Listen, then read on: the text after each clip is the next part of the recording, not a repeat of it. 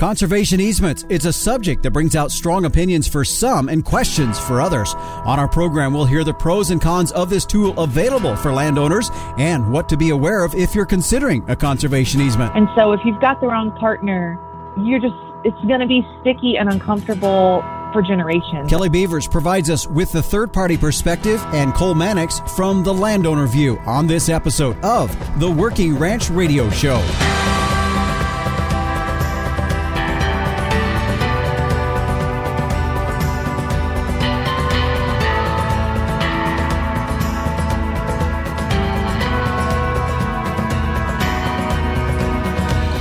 Hello everyone, and welcome to the Working Ranch Radio Show. I'm your host, Justin Mills, and thanks for joining us right here on Rural Radio, Channel 147, Sirius XM. You'll find us each Saturday right here at 12 noon Eastern. Thanks for tuning in here today.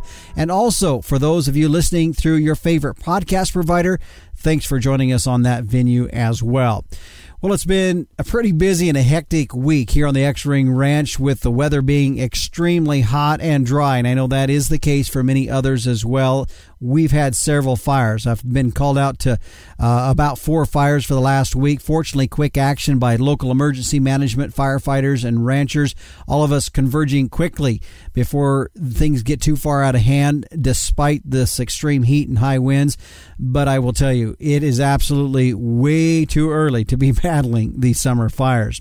On another note, though, this past week I was able to attend a soils workshop by Nicole Masters. A thank you to Mr. John Flocchini, who is the owner of the Durham Ranch. It's a bison ranch on about 55,000 acres near Wright, Wyoming, not far from where we live here. But Nicole joined me back on episode 17 for a show entitled Is Your Soil Sick and Tired? And I'd encourage you to go back and listen to that episode. There's there's just elements of that you'll pull out of that that have some correlation to what we're going to talk about today in regards to conservation easements. But anyway, I enjoyed getting the opportunity to meet Nicole in person and hear her presentation, a very educational workshop that she gave on soil health and management and I'm going to put it this way we do rely so much on what comes up and out of the ground and what she has to offer in terms of information about the management of our soil health. It is a game changer. It is very dynamic. But uh, again, glad to see her in person. And if you're interested in attending one of her workshops that she's putting on, she is on tour this summer in Montana, and it's a way you can maybe even tour some of the ranches up in Montana. You can tie it all together in one, but it's called the Nicole Masters North Central Montana Soil Health Tour, and it starts June 28th with the first stop for a couple days around the Winnett, Montana area. Then they've got three more stops later, July 10th, 12th, and 14th. And if you're interested, you do need to get signed up ahead of that first stop to find out more. Here's the website, ranchstewards.com. Again, it's ranchstewards.com for a full schedule of that tour and what each stop will feature. I'll put a link on my Facebook, Instagram page as well, and you can check that out. And speaking of Facebook, Instagram, you can find me there at justinmills.yocowboy. Again, that's justinmills.yocowboy. I've shared some pictures of the fires from this last week as well as my uh, meeting up with Nicole Masters, and I'll share that link of that tour that she will be having having up in Montana. Well, on our show today, it's about conservation easements. Kelly Beavers with Topos and Anthros will join me as kind of the third party perspective about conservation easements, the pros and the cons, and I think overall, just really what to be aware of if you're going to utilize this. Plus, we're going to have Cole Mannix, whose family has done four conservation easements on their ranch in the Blackfoot Valley up in Montana. I believe their first easement was done over 20 years ago, so he's got quite a bit of experience to share about that, why they did it, what he would advise landowners on considering easements. So, some very good and frank conversations with my guest today on conservation easements. Also, today we're going to have a cattle breed spotlight segment that's coming up in just a moment. And today it will be on the Beefmaster breed. Yeah, so stick around for that. We're gonna we're gonna do that in just a moment here. Plus, the Captain Tim O'Byrne will be offering his two cents as well. But before we get too far, thank you to our sponsors of the Working Ranch Radio Show, the American Simmental Association, helping ranchers with pedigree knowledge of actual performance records, and now some very advanced genomics, providing more predictability to you, the producer, so that you can make management decisions that increase your profitability. SimGenetics profit through science. Find out more at simmental.org. Also, Gelbvieh and Balancer, the smart, reliable, and profitable choice. For more information, go to gelbvieh.org. The Working Ranch Expo to be held December 8th, 9th, and 10th in Las Vegas during the Wrangler National Finals Rodeo right across from Cowboy Christmas. To find out more, or to reserve a booth, go to workingranchexpo.com. And our final sponsor, Beefmaster, which takes us into this episode of our Breed Spotlight today as we are joined by Colin Osborne, who's the Executive Vice President of Beefmaster Breeders United. And Colin, thanks for joining us here on the Working Ranch Radio Show. Thanks for having us, Justin. We're, we're glad to be here today. Colin, let's start first and talk about the history of what came together to build the Beefmaster breed. Certainly, the the breed was developed back in in the early 30s. Uh, Tom Lasater and the Lasater family uh, started to develop uh, a herd of cattle that would prosper and, and thrive in deep South Texas in some really harsh environment. Uh, and and they found that systematically crossing some Indicus Hereford and Shorthorn Indicus F1s together, uh, that that resulting progeny, which is what we would see as a beefmaster today. Uh, that that animal really thrived down there where it was really hot, really dry, uh, and just a difficult place to live. Everything down there seems to want to poke you or bite you, and and these cattle really handled that environment well, uh, and and they began to to work around that. Uh, the the breed was actually developed on what's become known as the six essentials in weight, conformation, uh, milk production, fertility, hardiness, and disposition. And they they tried to apply equal pressure across all six of those those traits and really develop a, a balanced herd of cattle uh, that had some economic strength and and their time and and that's what what has got us to where we are today. Mm-hmm. What do you feel are some of the the key attributes that the Beefmaster brings to the table? So maternal ability, maternal strength uh, is is the one that really jumps to the forefront. You know, uh, the, the the cows that come out of these Beefmaster and Beefmaster Cross herds are just fantastic females that uh, they last a long time. They do a good job of raising a calf. Uh, and they do it just about as efficiently as as any that are out there. Uh, so that's that's one of the the biggest thing that probably comes to the forefront for us when we start talking about strengths of our breed is is their maternal ability.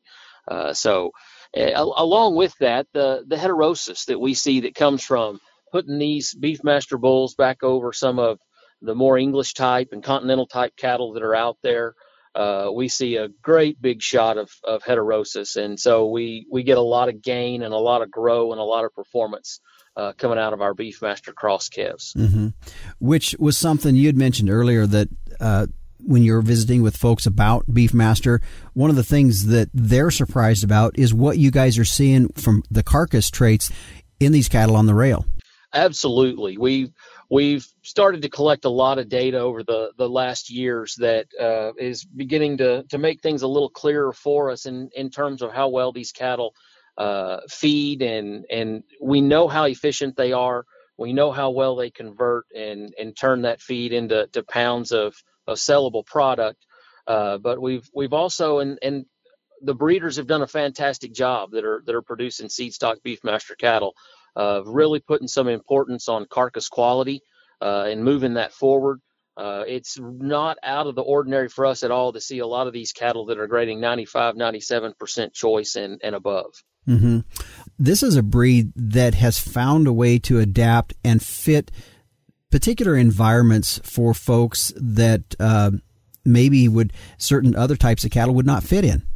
They really do. We we talk about how they were developed in in harsh country in South Texas, but we found that these cattle really do thrive in those tropical uh, climates as well, from from Florida, and then even once we go up into some of the really dry, harsh, arid climates of the the Northwest and the high deserts, uh, and and kind of everywhere in between. We found that the cattle really do tend to adapt quickly uh, and and very well to to their setting uh, wherever we put them. Uh, there's a a lot of thought that maybe some of these cattle don't handle the cold quite as well and and don't hair up quite as well, but Uh, they they do a fantastic job with with the herds that we see that are in use from uh, you know central Kansas on north, where these these purebred cattle that are even in those parts of the world aren't aren't having any kind of problems or or excessive issues when we we come to the cold weather. And and certainly we know how well they're they've adapted to the the hot and, mm-hmm. and arid and even hot and humid climates that we see them in routinely. Mm-hmm. Colin, uh, for folks interested in finding a little bit more about the Beefmaster breed, what's the direct route to get a hold of that information? So, absolutely, we would steer everyone to our website, which is beefmasters.org. Uh, and we can you can find a lot of different information there. Uh, we've really built a, a, strong set of, of media outlets there that uh, we can can share stories from across the country uh, and and look forward to to visiting with anybody that wants to come and and sit down and, and have a talk with us at one of the the coming industry meetings. Uh, we'll be out and about at most of the state conventions, and, and we'll see people there. And uh, certainly, our telephone still works, so mm-hmm. uh, we'll we'll be glad to, to sit down and visit anytime someone has questions. All right. Well, Colin, thanks for joining us here on the Working Ranch Radio Show.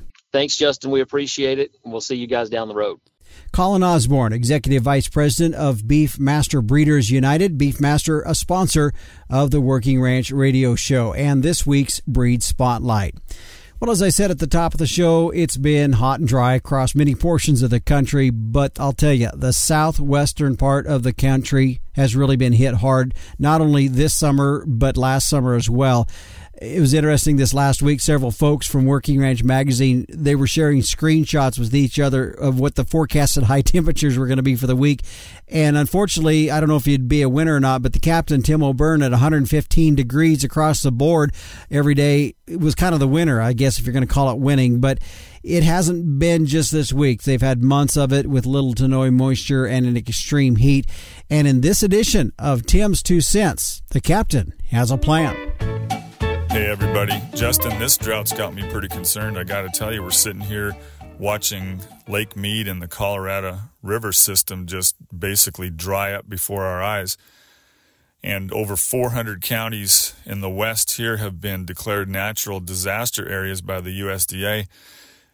I was thinking back to a high country news article uh, I read back in 2015.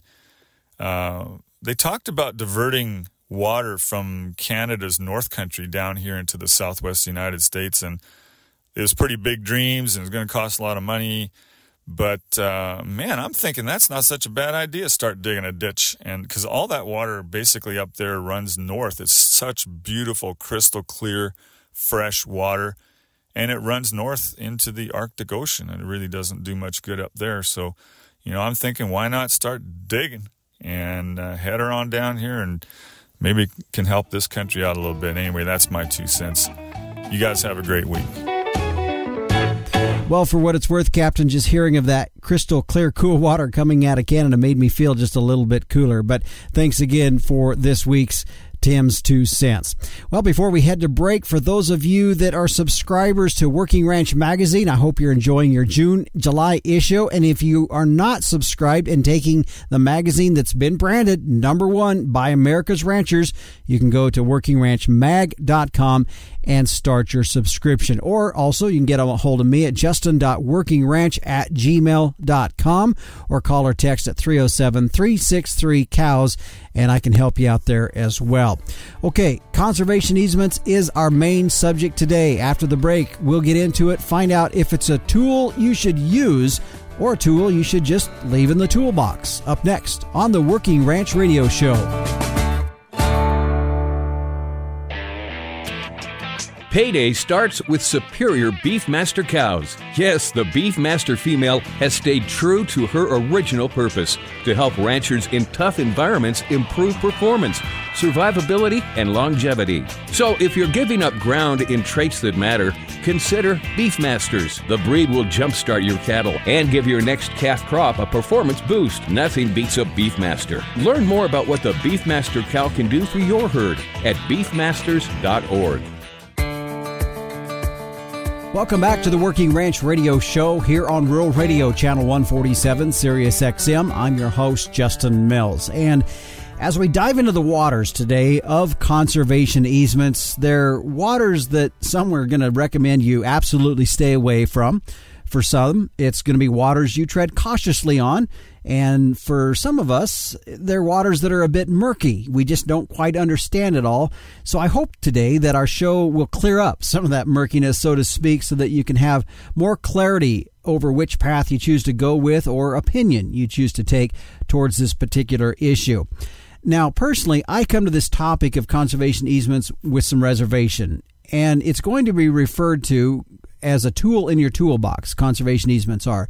But my reservation specifically has to do with the term perpetuity that is often involved in the language of conservation easements. However, I, like probably several of you, have just come through and we're still finalizing the passing down of my folks' ranch to my siblings and myself.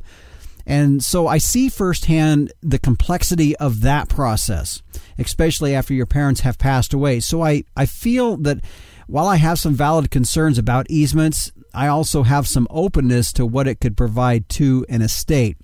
So today we're going to have two guests joining me. First, we'll hear from someone that is going to offer more of a third party perspective about the pros and cons of conservation easements. Then later in the show, we'll be joined by Cole Mannix, who will bring a perspective of a ranching family, why they did it, what he would change, and his insights into conservation easements.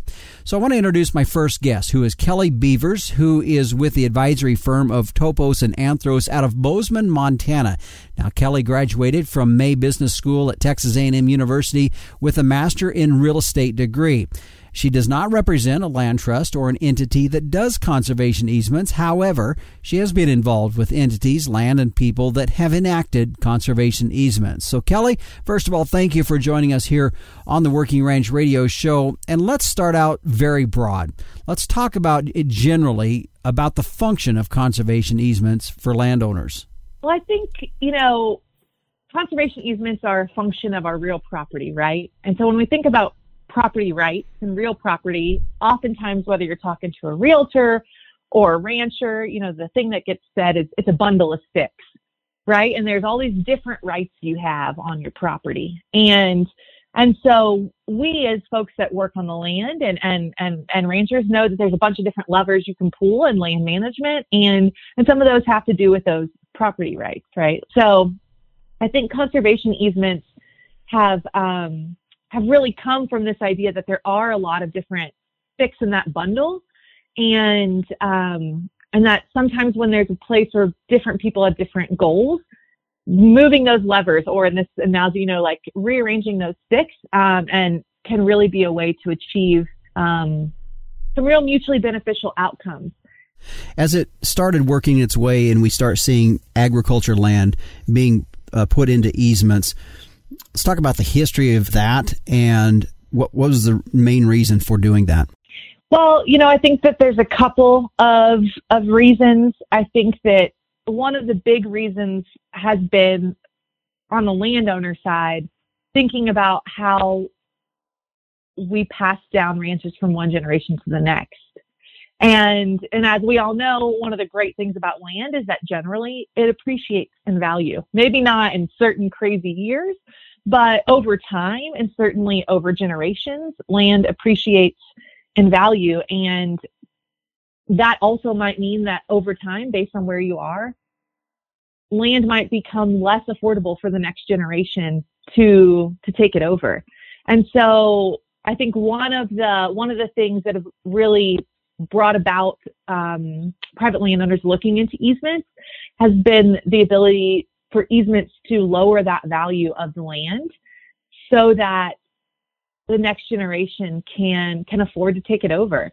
And um, that is that's certainly a big piece of of the growth of that. I also think that easements have been a way as as there's been there's always been folks that are really concerned about the environment right? Whether that's water or wildlife there have always been outside groups let's call them mm-hmm. uh, interest groups that have really cared about that. And as those groups have grown and um, have strengthened and over time have bolstered their missions, I think that we've also started seeing easements as a way that those groups and landowners can work together instead of just fighting each other for um, more of a zero sum game type type deal. And so I think easements have grown as as those groups who really care about particular wildlife or open space or different environmental issues, conservation related issues, have seen easements as a way that they can work with instead of against private landowners on some of the, the things that we both care about. Mm-hmm. Let's go now, and we're going to get into the pros and the cons of conservation easements. And let's start on on the benefits. The benefits, and you and we've kind of generally outlined a few as you've talked about here, but let's let's get down to some specific benefits that are reasons that would push a landowner towards looking at a conservation easement. Yeah, so I think to kind of just go off of what we were just talking about, one of the benefits is that change in the land value. And so, you know, I think most of your listeners probably are very fairly familiar with conservation easements, but for those that are not, um, you know, in a conservation easement, you are giving up certain rights, and uh, and so some of those sticks in that bundle are being are being pulled out of your bundle, and and because of that, the property is then less valuable because you have less uh, or fewer options of what to do with it. So let's just make an example. Perhaps the easement that you've negotiated allows you to only split your property twice, but by zoning, you could have split your property 15 times. Well, you've given up the right for 13 of those splits, right? And there's a value associated with that because now you could only sell it to two people, not to 15 people. But because you've given up that, there's a value associated with that. So when conservation easements are done, again, most people probably know an appraisal is part of that. And there's a value assigned to those rights that you are giving up, to those sticks that you are removing from your bundle. And depending on your situation, both your individual situation, I'm not a tax accountant, so you need to talk to that, but you know, for your individual situation as well as the easement partner you're working with, you might receive either a, uh, a tax benefit for the value of what you're giving up or a cash payment for the value of what you're giving up. Either way, you're left with a property that is now worth less because you can do less with it and you've either gotten this tax benefit or you've gotten a cash payment and those those three pieces and how they're mixed and matched and used together have really often helped landowners pass the ranch down to the next generation and help we all know we all have families whether or not we're ranchers and own land or farmers we all have families right mm-hmm. and so we know that they're always not all the siblings always want the same thing or have the same goals and so when you can you know cash some out while allowing the land value to be less for others to buy in they're just sometimes conservation easements are the very thing that help in those uh, those complicated conversations where different family members have different needs. All of a sudden, you now have more tools to meet those needs, mm-hmm. and so that certainly is one of the pros. So I think another pro, and I kind of alluded to this, is the ability to negotiate them. So back in you know the 70s and the early 80s, when conservation easements were a bit newer, at least here in the West, a lot of them looked fairly similar. Um, but as land trusts have evolved and agencies have grown and evolved, and as the needs of the landowner have changed, conservation easements, like any other real estate transaction, quite frankly, are fully negotiable. And so, what which sticks you're pulling out of your bundle um, is really up to you and your partner. Your partner being whoever is going to hold that easement, be it a land trust or Fish, Wildlife, and Parks or U.S. Fish and Wildlife or Trout Unlimited, you know, um, or your local land trust. And so you can, as a family or as a, um, you know, a management entity of the of the ranch or the farm, decide what is most important to you, and and then negotiate those things out. And if if can, having home sites for your next generation to come back or your future apprentices to live on the land is important to you, you can keep those. You can keep the ability to build homes. Um, if continuing to run agriculture is important to you, you can work with a land trust partner that believes in ag and has is going to let you have full reign over what you're doing. And so I think that's a pro that they are customizable mm-hmm. and you are able to um, you don't have to give everything up, I guess is what mm-hmm. I'm saying. Let's take a break here. And when we come back, we'll get into the negatives or the concerns of conservation easements when we return on the Working Ranch Radio Show. Starting off in the right direction is essential to gaining an advantage later when you go to market your calves. And I have proof that the right direction is with SimAngus sired calves. A 2020 study by K State showed that SimAngus sired steer calves earn more at sale time than all other breed identified sire groups with at least 50 lots represented on Superior Livestock's 2020 summer sales. The proof's right there. For low risk, high potential calves with earning potential, be confident that SimGenetics will give you more per head, period. Stand strong, Simmental.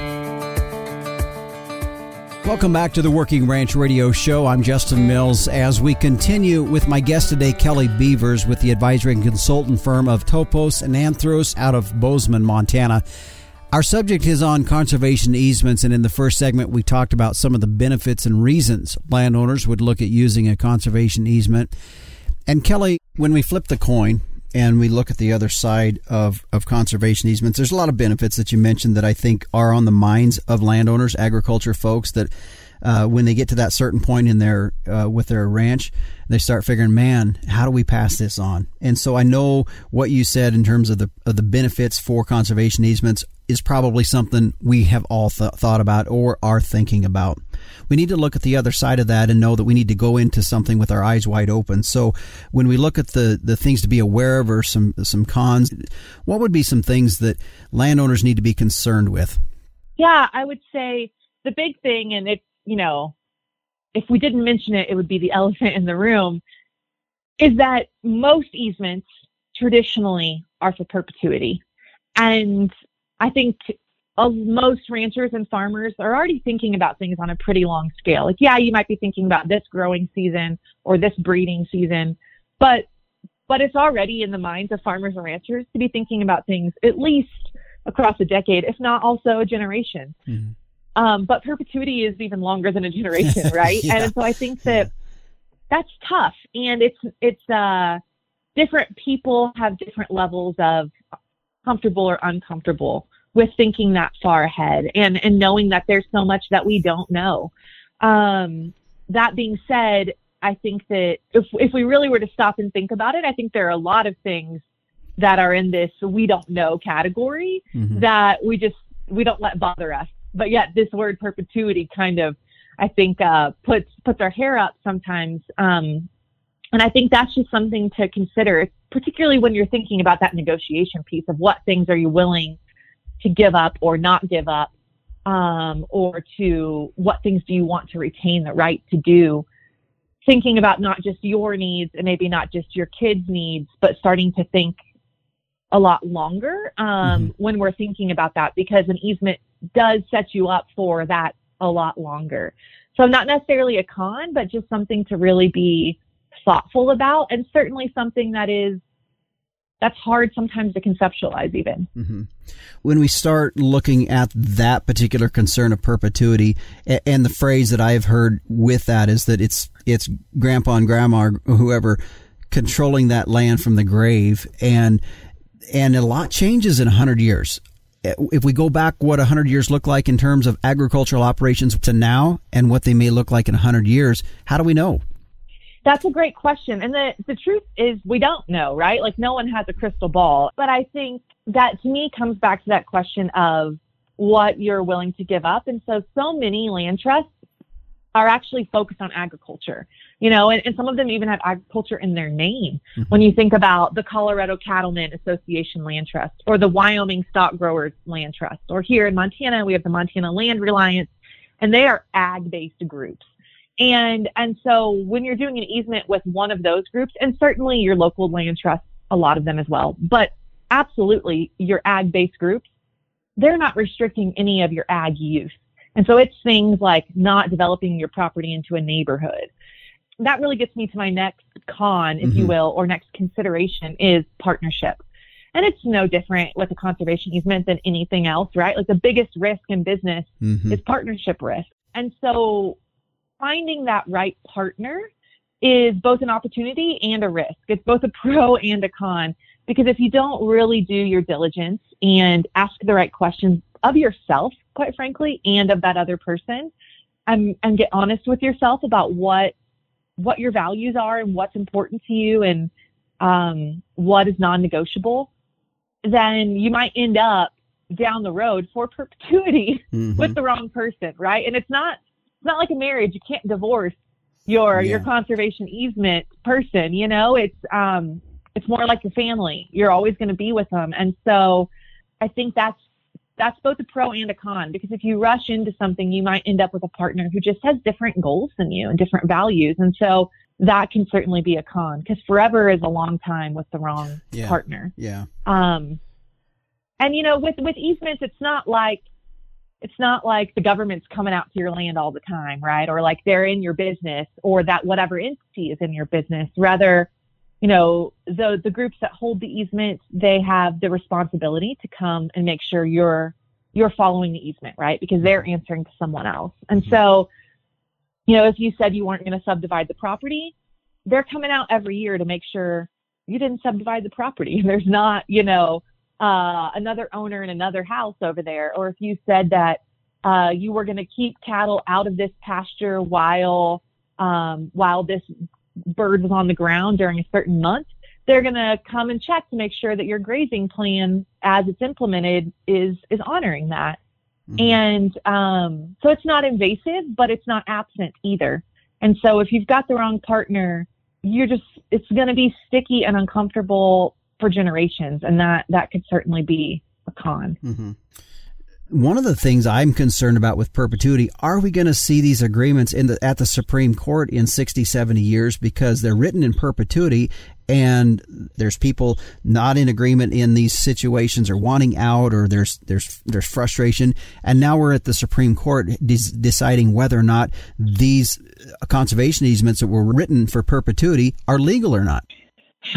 You know, it's a great question, and I don't know the answer to that. If if I had to guess what things were going up to the Supreme Court, I would already be behind, you know, behind. There's so many things that have gone to the Supreme Court in the last year that I would have never thought were going to go mm-hmm. there. So, you know, so I, I don't know that question, mm-hmm. um, the answer to that question. And I think it's a, it's a fair, um, it's a fair concern, but I think once you start going down that road, you could you could go really far down that road. You could ask yourself about the treaties that we have with Native Americans, but there there are so many layers to land use that could go to the Supreme Court, and whether or not this is one of them, I don't know. Mm-hmm. It's a fair concern, but once you start asking that question, I think you might spend the rest of your day mm-hmm. deeper and deeper into what things sure. could go could go that direction. Yeah, fair enough. The, the second thing, and you talked about partnerships. And that brings up uh, the concern. What about the solvency of these land trusts or these these trust organizations that are doing this? If if they falter, what happens there?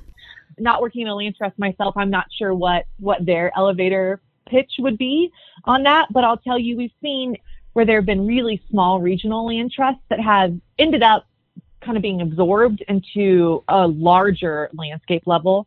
Um, we've seen that in Western Colorado. We've certainly seen it here in Montana, where over time, there's been either their solvency issue or just a leadership issue in a small land trust, and it becomes part of a larger regional group, then you're dealing with a different partner potentially, and and maybe a partner that has a little bit different values. And so I think looking to the history, looking for a group that's you know been around since 1978 and has under a million acres under easement, like the Montana Land Reliance here in Montana, or a group like that. I think a lot of the time that's the strength in a group like that. Besides just their expertise, is their longevity. And I think being able to look at that and say, okay, I don't know what the future looks like necessarily, but I know for the last over 50 years they've stuck around and you know figuring out where your risk level is with that and if 50 years of history is enough for you or if it's not enough and just like you would with any other mm-hmm. partner in business we're going to take a break here and when we come back is a conservation easement a good way to get out of debt Kelly and I are going to discuss that question. Plus, in the following segments, Cole Mannix will join us with the Landowner View. When we return on the Working Ranch Radio Show here on Rural Radio, Channel 147, Sirius XM. Bye. For commercial cow calf producers, crossbreeding with and Balancer is the smart, reliable, and profitable choice. And Balancer females offer maternal superiority through increased fertility, greater longevity, and more pounds of calf weaned per cow exposed. In the feed yard, Balancer cattle can offer increased performance, improve feed efficiency, and have excellent carcass merit. Balancers add the pounds, make the grade, and deliver the value. Gelbvieh and Balancer, the smart, reliable, and profitable choice. For more information, go to gelbvieh.org. Welcome back to the Working Ranch Radio Show. I'm Justin Mills, and my guest is Kelly Beavers with Topos and Anthros out of Bozeman, Montana. We're talking about conservation easements today, and Kelly, as you and I were talking ahead of the interview, you pointed out the benefits that ranching has to the general public oftentimes – just gets unnoticed, that the practices of ranching in and of itself provides benefits that we don't even think about. One thing that doesn't get talked about a lot with easements is is partnership in the terms of aligning interests. And I think in working lands, landowners are providing so much public benefit. The way you are farming or grazing, the way you are managing your hunting operation, the way you are working with even your, you know, the, having local youth out for ag days, you know, the way you are managing your property, all the different layers of that, providing public benefit, whether that is open space and beautiful views or contributing food to the local supply chain and the local community, or whether that more related to the clean air and clean water that's coming from the ranch or the farm and the way that they're managing, or even, you know, all the rage right now is talking about soil health and carbon credits, right? But quite honestly, the way that the ranch is being farmed or um, or grazed can particularly be building soil health and therefore drought resiliency, and that those sorts of things affect an entire community. And the public who doesn't live on your ranch and maybe has never even been to your property is getting a benefit from that. Mm-hmm. And certainly, conservation easements are not the only way in which the public can be aligned with private landowners, but it is one way in which we're finding ways for an alignment of value and to compensate people for that alignment of value. And I, I do think that's something just worth contemplating, if mm-hmm. nothing else. Kelly, there's ranches out there with debt, and, and I'm not going to be critical of anyone's operation. Lord knows my own outfit is far from perfect. However, ranches that have debt that they found they just cannot get out from under, they've probably considered or considering a conservation easement. And the only concern that I'm going to bring to the table on that is that if the previous management that accumulated that debt is not going to change, th- then we're going to be back in the same situation in 20 years or maybe less. I couldn't agree with you more, um, Justin. It's that's so well said. It's I don't think easements should be used as a get out of jail free card right? Because it's a one time use. so if you're using it to pay off debt and you're not changing your management, if you're continuing to operate in such a way that you will only continue to rack up debt at that same rate or greater, then you can't, you won't have this tool to use again later.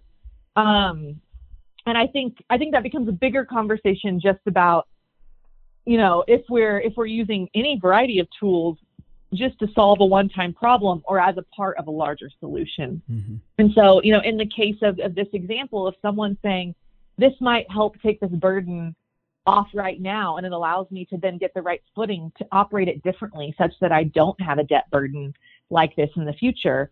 Um, or it allows me to then have the a little bit of the cash flow to reinvest in certain ways such that I'm really able, you know, maybe that gives him the right cash flow to do a lot of infrastructure improvement in terms of fencing and water. And now he's able to graze differently and increase his carrying capacity. It's a totally different operation. And the easement was what allowed him to pay off mm-hmm. that debt enough to change his operation. That's one thing. Mm-hmm. But if it's just to pay off your debt and then continue to run the operation in an unsustainable way, then using an easement was not a sustainable solution. So, what's the perspective of the landowner? That'll be up next as Cole Mannix joins us to talk about their family's decision to enter into conservation easements, why they did it, and advice he would offer to those considering it. When we return here on the Working Ranch Radio Show. Animal health is key to your business. So, how do you track cattle health treatments? Well, stop relying on pen and paper or complicated programs. Performance Beef helps you record processing data, enter costs, and track animal health history all in real time at the chute. The mobile app also makes it easy to log pasture and pen treatments on the go. Your health data is integrated with feed and financial information in one easy to use platform, accessible from your computer, smartphone, or tablet. Find Performance Beef online to request a demo. Welcome back to the Working Ranch Radio Show here on Rural Radio, Channel 147, Sirius XM. I'm Justin Mills.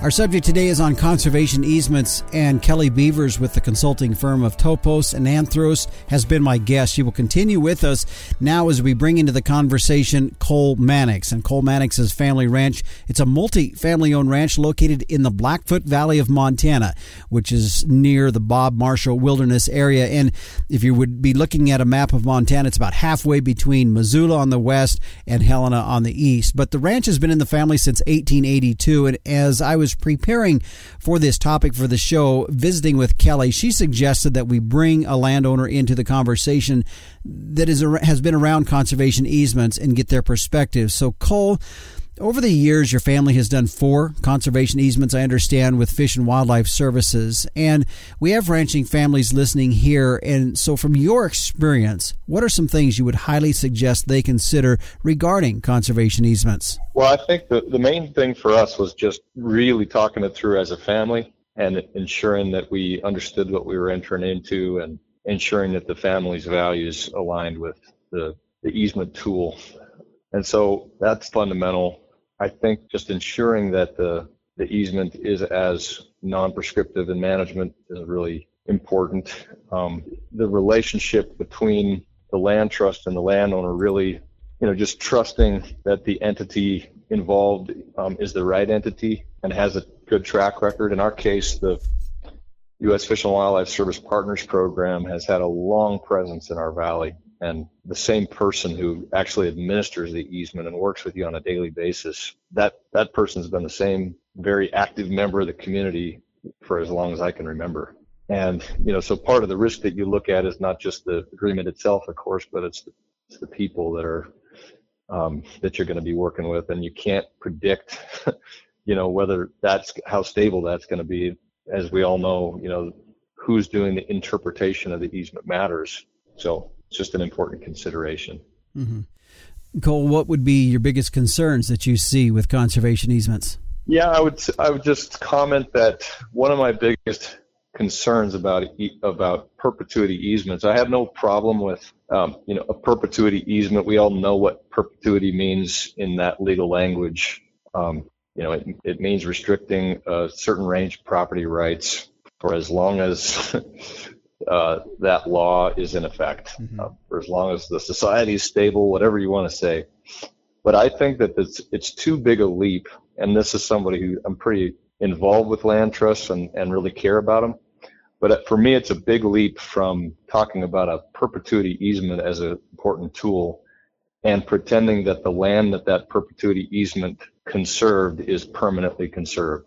It's pretty easy to kind of jump between sets of words, but I don't like the idea that there's a million acres under perpetuity conservation easement and that million acres is permanently conserved. Just limiting development is a pretty tiny percentage. It's something, that's important, critically important, but it's a pretty small percentage of managing that land well over time. And so I, I think we can too easily start to throw around permanent conservation as if we've solved most of the problems on that land after we put a perpetuity conservation easement on it. And that's one of the comments I'd leave you with is that it's one of the things that feels uncomfortable to me about the way we sometimes talk about perpetuity easements. Mm-hmm. And I am not afraid of more term agreements, habitat leases, or whatever you want to call them. I think we need to consider those sorts of things as tools that are that can be adapted and changed as the world changes. Mm-hmm. Cole, if I could jump in, I could yeah. not agree with you more. I think, as always, you said that so well, and I think that element of it just not becoming a neighborhood doesn't necessarily mean that it's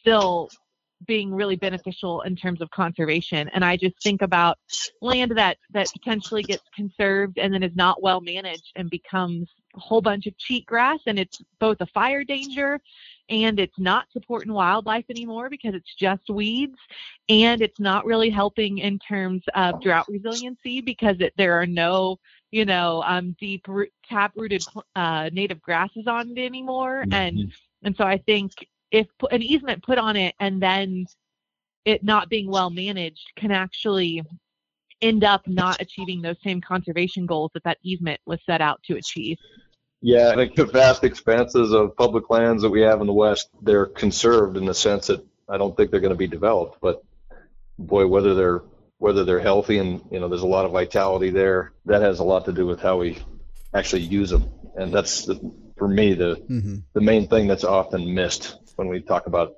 permanent conservation. So basically, what I hear you saying is preservation of that land does not automatically assume that that land is now in healthy management. Absolutely. Our final segment is next, and we're going to talk about term easements versus perpetual easements and what you need to be aware of on the term agreements when we return on the Working Ranch Radio Show on Rural Radio, Channel 147, Sirius XM. The Beefmaster excels in all maternal traits. They get bred easily year in and year out. They make raising good calves look easy and possess excellent longevity, not breaking down in tough environments. Research shows the breed ranks above others for feed efficiency, one of the most important production traits. If your cow herd has lost its ability to adapt, maybe it's time to rebuild with proven Beefmaster females. Nothing beats a Beefmaster. Learn more about what the Beefmaster cow can do at beefmasters.org.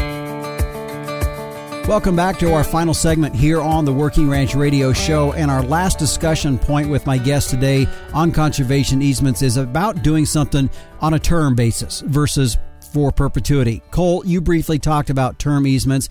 Kelly, I want to go to you first. What have you seen on term easements? I think term easements, sometimes they're called habitat leases. Um, certainly, we're starting to see more of those.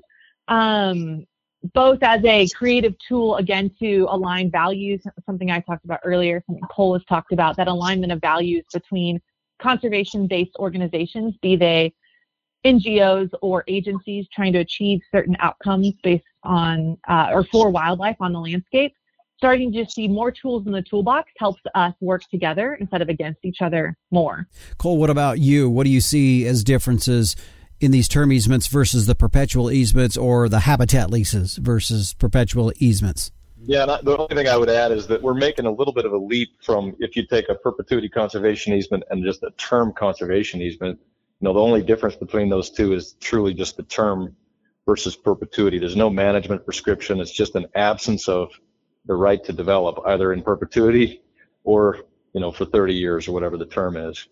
But the habitat lease idea takes it a step further into just much more difficult territory, which is how do you how do you provide um, reward incentives, however you want to say it, for really good management, and that's that's always been a challenge. Do you look just at practices, and you know the practices are either in place or they're not?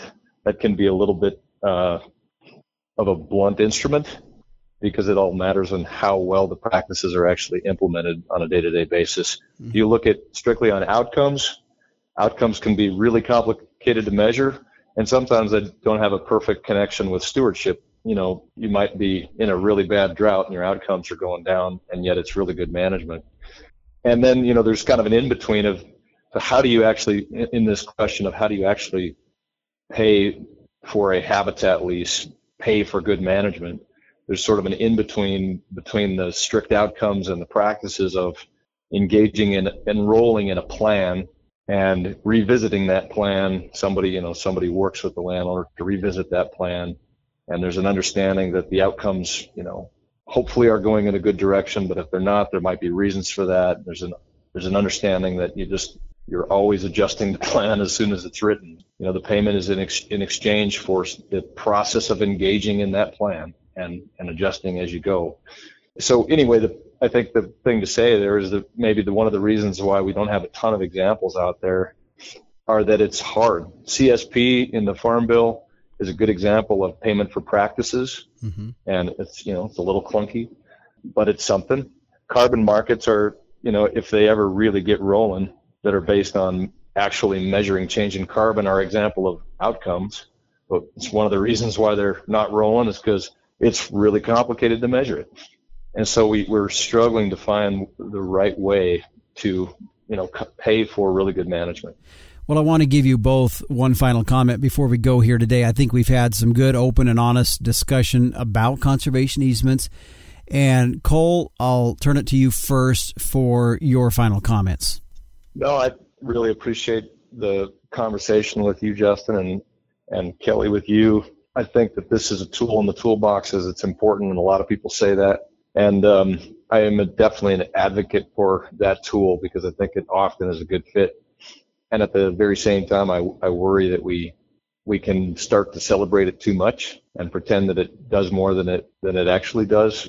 You know, the big game is how do you live on the land without spoiling it, and that's about a daily, you know, daily good management. Mm-hmm in my opinion, that's just not something a conservation easement was ever designed to deal with. And uh, we need to find other ways to, to support the people doing the work. Kelly, what about you? I, I think that was so well said, Cole. And I think really thinking about that, you know, to use that analogy of a tool in the toolbox, whether it's a conservation easement or something else, not being so focused on the tool and how it's always worked and almost defensive of that, but rather just curious, what are we actually trying to achieve here? And to Cole's point, we're trying to achieve these lands still supporting families, still being intact, still remaining working and wildlife habitat um, and biodiverse. And if that's what we're all trying to achieve, whether we're at a land trust or a state agency or we're a rancher, then let's keep asking ourselves, how do we achieve that? And our conservation easements, one way to achieve that, and are we doing easements in a way that does achieve that? And um, whether it's with an easement or with another tool in the toolbox, having more tools really benefits everybody. Kelly Beavers of Topos and Anthros, Cole Mannix, part of the Mannix family, and the Mannix Ranch, located in the Blackfoot Valley of Montana. My guest today, thanks to you again both for joining us here on the Working Ranch Radio Show. Just a couple of websites for you here. If you'd like to reach out to Kelly Beavers about what she talked about today, you can go to her website at toposandanthros.com. Again, that's toposandanthros.com. Or if you'd like to read about the Mannix Ranch uh, or visit with some of them personally, you can find out contact information on their website.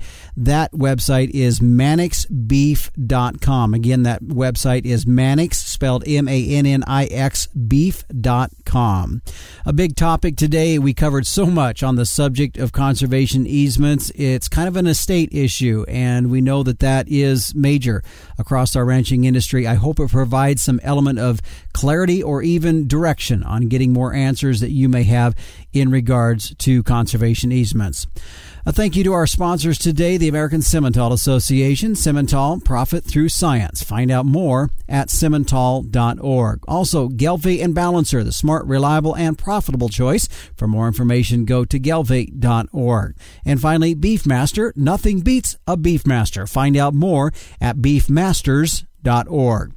Well, if you'd like to get a hold of me about today's show or topics you'd like us to cover here on the Working Ranch Radio Show, you can call me or text the studio at 307 363 cows or shoot me an email at justin.workingranch at gmail.com.